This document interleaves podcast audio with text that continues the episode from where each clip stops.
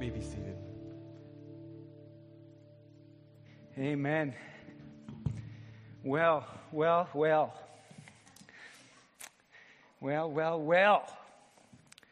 Good morning again. It is wonderful to see you. Thank you, music team, uh, for leading us into praise and worship this morning with music. Uh, that is just uh, fantastic.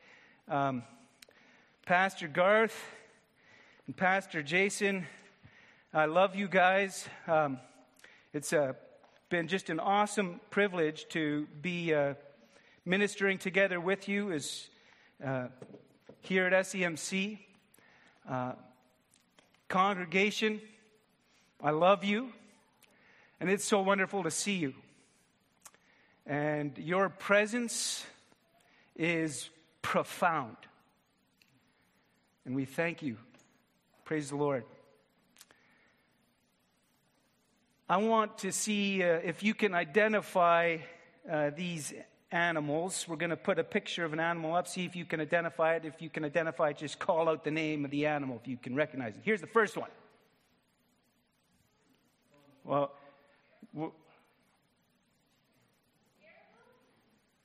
okay. You're, whoa. Someone said caribou. Uh, close. Okay, it's a deer. Uh, here's the next one. Polar bear. Hey, that's right. By the way, I took that picture. That's a, a mother polar bear with a couple of cubs, and I was hanging out uh, the side of a, a, vehicle, and then the mother polar bear, uh, I guess, noticed I was there and started walking towards the vehicle, at which point they pulled me back in because I was looking for more pictures. Here's the next picture. See if you can identify this one. Hedgehog, very good. That one's tricky. Some of you said watermelon. and then we have this last one. Nemo. Well, okay. Yeah, it's a fish, but it's Nemo. Yeah. Oh, what was that? Clownfish. See, that's specificity there. That's great. So we can identify these different animals uh, by their appearance. Um, they certainly conduct themselves different ways. They live a different way. So what we're discovering here very quickly is that ID is more than your email address and your password. There's more to identification. Obviously, there's your name, uh, what you look like, um, how you conduct yourself, the way you live, uh, where you belong. So uh, we, you know, organize animals and things. So where you belong. There's also the uh, deoxyribonucleic acid, which is the D, thank you. That's your DNA, your very makeup. Church, we have an ID as well. We have an identification. But what is our ID? Is it our name on the sign? Is it our denomination? Is it the people in our congregation that make up our ID? Now, ID is a, a big deal, actually. Uh, we, we spend, it has been for years. Uh, and uh, in the Old Testament, people were given a name as a, a very meaningful aspect. Nowadays, uh, when it comes to ID, we spend time trying to protect our, our identification. We, some people are looking to find their identification. Just this week in the Carillon, on page two, two articles about identification, ID. Uh, Jessie J, a popular uh, singer and songwriter, wrote a song in 2011 uh, called Who You Are or Be Who You Are. In the chorus, she says, It's okay not to be okay. Sometimes it's hard to follow your heart. Tears don't mean you're losing, everybody's bruising. It's okay not to be okay. Be true to who you are. And there's so much in there that I like. I think it's really helpful and, and it's good for us to, to you know, express our grief and our sorrow and, and to, to let that out. Um, but there's also, if you notice, something about that song that uh, is also individualistic. I mean, and, and besides, it kind of assumes a question who you are. Be who you are. Well, who are you? Who are we? Who is the church? What is the church identification? And in this song and in a lot of current sort of uh, uh, language and culture today, um, there's this sort of subtle and insipid individualism that places the individual at the center. It's actually a belief. People aren't walking around with a lack of beliefs, they are believing in many things. And this belief, uh, individualism or this humanism, the belief is that humans are the center. And it turns religion into basically a set of morals. It's a moralism or that God is really a therapeutic God. He's there to basically help me and is there for my therapy. And this is actually uh, a tactic of the devil to have people think about individualism. And, and some people might even misread the book of Genesis at the beginning, the creation account, and think of Adam and Eve and think somehow that it's, it's individualistic in a sense, when really it says that when Adam and Eve were created, when the community was created, that it was good. And, church, we can get sort of centered on ourselves as well, a sense of church individualism, when things get difficult or we, we put things at the center. Maybe we emphasize, you know, management, good management and processes, and that's the center. Or maybe we sort of defer and outsource everything either to a Sunday school teacher, a youth leader, or to the pastoral team. Or maybe we have the congregation as the center. And this COVID pandemic has disrupted relationships and has unraveled community. And you feel it, even if you can't quite put your finger on it. But at the same time, I want to encourage you to press the save button because you are sensing this false narrative that individualism is good or that being on our own is good, and it's not true. And that's the dissonance that you're feeling this sense of uh, being apart, and it's not good. So let this dissonance register with you. We are in our sermon series, Being Human and Being Church, and investigating what it means and we're in the book of Ephesians. Now, in Ephesus, at the time when Paul is writing this, the city of Ephesus was at a very different time than we are right now. They were one of the four major metropolitan centers of the region, kind of like New York or Hong Kong. They were a bustling, thriving uh, uh, metropolis with excellent commerce. They had a huge theater that seated about 25,000. MTS is about five. Air Canada Centre just under 20. And there were many gods in Ephesus. Thanks to the Greeks and the Romans, there were lots of different gods. And the sort of the most prominent or famous one was the goddess Diana. And the city the cityscape, the skyline of the city of Ephesus was marked by the temple Artemis. In fact, it was considered one of the seven wonders of the world dedicated to this goddess. And so people that were religious and others, they would make idols. There was a whole industry of making little idols, and people were trying to appease and serve these, these gods or goddesses. And it was in this context where this burgeoning church of Ephesus started to grow up. And there, there was a sense of confusion and conflict all on its own at that time as well. They're a, they're a startup church in the midst of all of that. Being drowned out by the din of a city that is competing for attention and pandering to individualism. And all these idols and objects. And so, what happens? What, what, what, what becomes? How uh, is the church in Ephesus doing? We go on chapter 1 of Ephesus, or Ephesians rather, Ephesians chapter 1, starting at verse 15. Paul continues in his writing his letter to them from his prison in Rome. He writes, I have heard of your faith in the Lord Jesus and your love toward all the saints.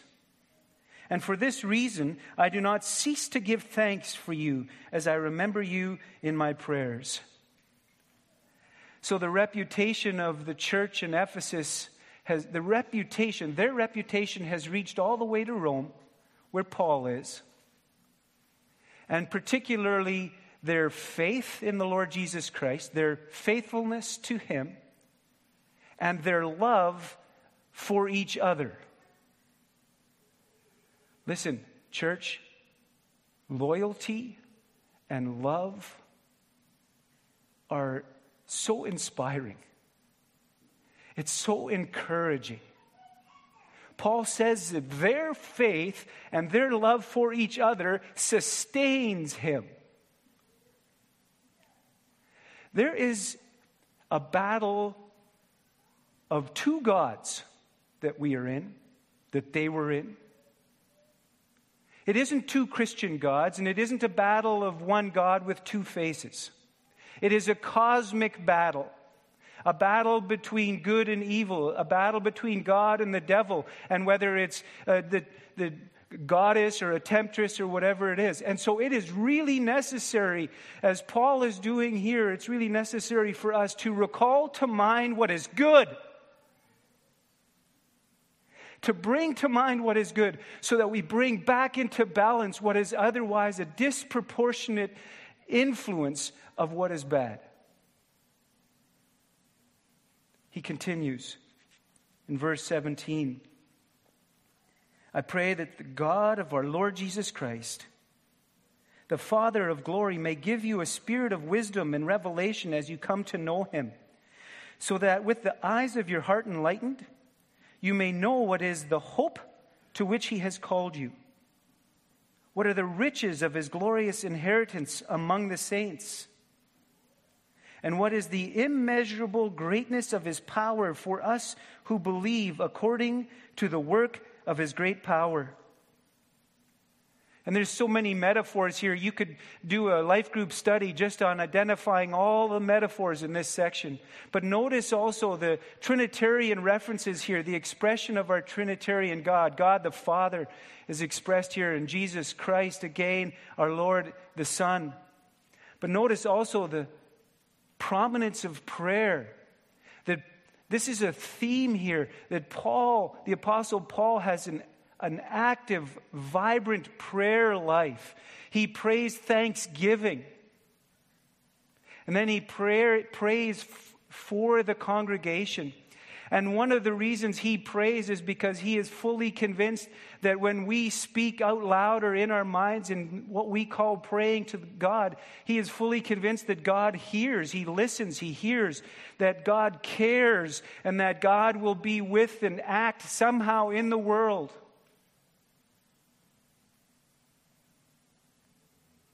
And when he prays, he is now, this is called interceding. It's praying to God for others or on someone else's behalf. And notice the pattern of the prayer. He isn't praying, God, I pray you will do this, or God, I pray you will do that. Paul knows God's will. Rather, he is praying that the congregation, that they will come to know, and that they will come to know something fully. And what he's praying they will come to know can be described in the acronym HIP, H I P. He wants them to get hip. Church, Paul says, Church, I pray you will come to know and experience some of the hope that you have in Jesus Christ. You know the hope that you have in the Lord, the hope that some life will be restored, the hope that there is a, a, a presence, a time that we will spend with the Lord, a hope that your f- friend or family member will say yes to the Lord Jesus Christ. Church, I hope that, I, I pray that some of the hope that you have in Jesus Christ, that you will be able to taste and experience that now. I pray for that, Paul says. Church, I pray that you will come to know and grasp the inheritance that you have in our Lord Jesus Christ. Now, inheritance is both ways. First of all, as a congregation, I hope and pray that you will understand the inheritance that we have in Jesus Christ, that we have what belongs, in the wealth that Jesus Christ has that he bestows on the church is more than the materialism that we are striving after in our daily lives but it is also, church, you are the Lord's inheritance. He made a promise to Abraham. He said, Abraham, I'm going to make a family through you. And in some sense, Abraham, that is your inheritance. But in another sense, that is my inheritance. And people of Israel, I'm going to give you a land, a real place to live. And that was a real tangible inheritance. And church, you will have a place as well, a real, very physical place. You will inherit that. And so the inheritance, church, I pray that you will grasp the extent of the inheritance that the Lord Jesus Christ has and that you are his inheritance. And then, church, finally, I pray, as Paul says, I pray that you ask and you will know the power that the Lord Jesus Christ has for us who believe. The power, the hope, the inheritance, the power, the hope, the inheritance, the power. And this is no ordinary power. This isn't power that comes from a, a position that you hold in the office. This isn't coercion. You say, well, what kind of power? What is the power that he's speaking about? And for that, we go to Ephesians 1, verse 20.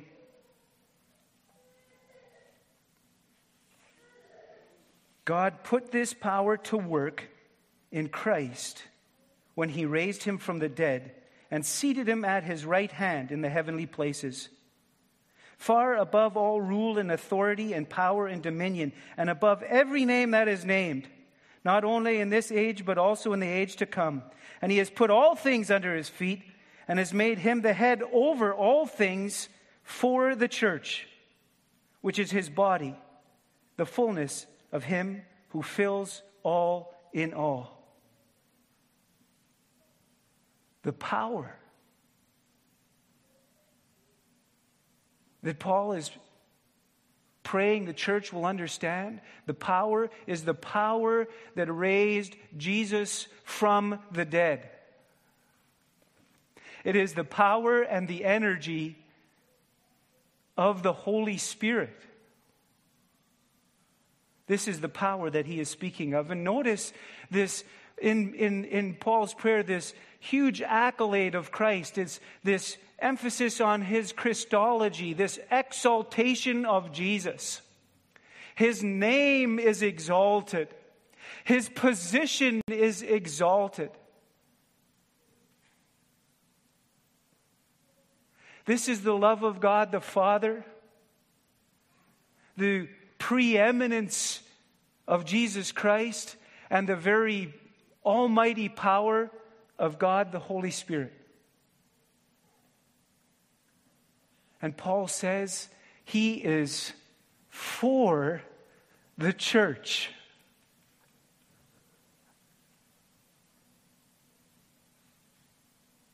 And you say, well, Gary, what does this have to do with our identity? Because Paul says at the very close of that, after making much of God the Father, the Son, and the Holy Spirit, he says that Jesus is the head of all things and also the church, who is his body. Another metaphor to say that the church is his very physical, real, tangible presence. In fact, God's incarnate Jesus Christ, the incarnation is extended now to the church. The church now, together with Jesus, never separated from, but together with Jesus, now bears the, his image. So then, to ask rightly, who is the church and what is our identity, is to ask then, who is Jesus Christ? It is to understand who he is, which gives us an understanding of who we are. And so, friends, this morning, what we can be sure of as goes Jesus Christ, so goes the church. And so you can be absolutely confident, you can take heart that just as nothing can defeat the Lord Jesus Christ, nothing will defeat the church. No pandemic, no momentary separation, isolation, sequestering, or anything other. Now you can take heart in that.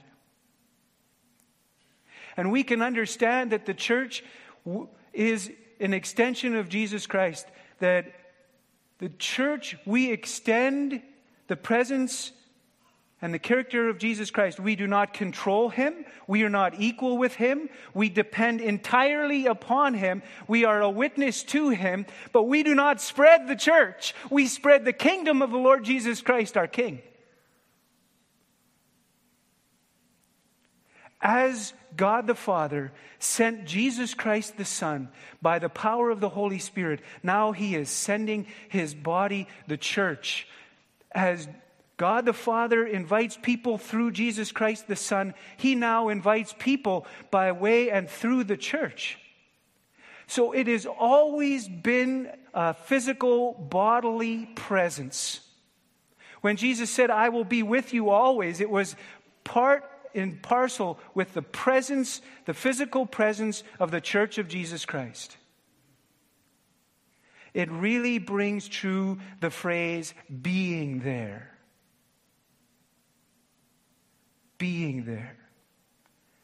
So for us, church, it is always a case of we. It is never a case of I or me. When we say being church, when we talk about church, it is we, as in we together with the Trinity, the Father, Son, and Holy Spirit, but it is also always we, as in multiple people, not individual Jesuses. But we, we, he invites us into Jesus Christ, and when He invites us into Jesus Christ, He invites us into community, into becoming part of the body, part of the church. That's why we continue to have membership and we celebrate that. I want to take just a few moments here for question and response before we conclude. Here in the sanctuary, you can stand up and raise your hand and ask your question if you have something to ask. If you are watching by live stream, you can write your comments in YouTube uh, while you're live streaming, or you can email or text to ask at semconline.com, and we will uh, uh, attempt to respond to your questions. Friends, I want to encourage you. I want to invite you. If you have questions, or even if you disagree, speak up, ask, seek, knock. If there's something, we'll, we'll respond to it. I want to also take this moment. If you are listening to this message this morning and you have not said yes to Jesus, I believe that if that is you this morning, the Lord has an appointment with you here. He is inviting you by the Holy Spirit right now. He is saying, Come. He is saying, put down the false positive that individualism or humanism or that you can make this work on your own. He is inviting you to say, put that down and Turn towards me, turn towards the community. Accept Jesus as your King. Say yes to the Lord Jesus Christ this morning. Receive the power of the Holy Spirit and begin a journey in a community as a disciple of Jesus Christ. You can do that this morning. You can pray that, say yes to that, talk to somebody about that. So, this message this morning, I want to just invite and encourage you to be the body, be the church. Find ways of coming together. Find ways of being together.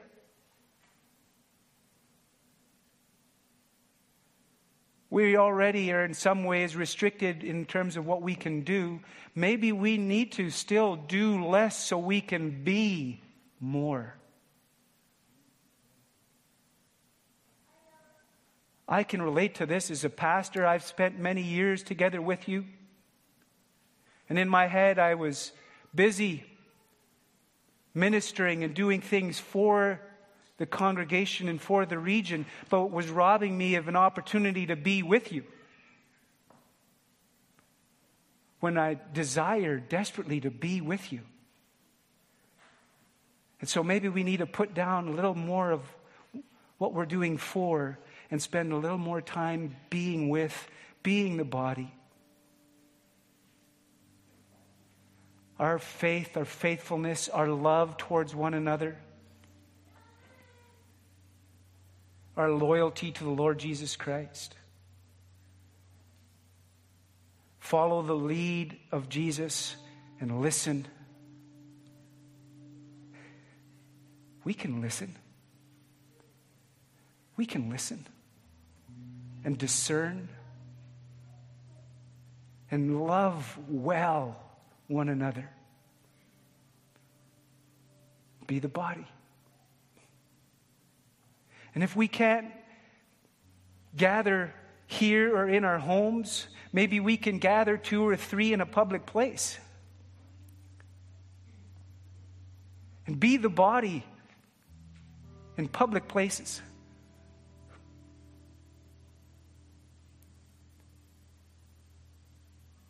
Amen.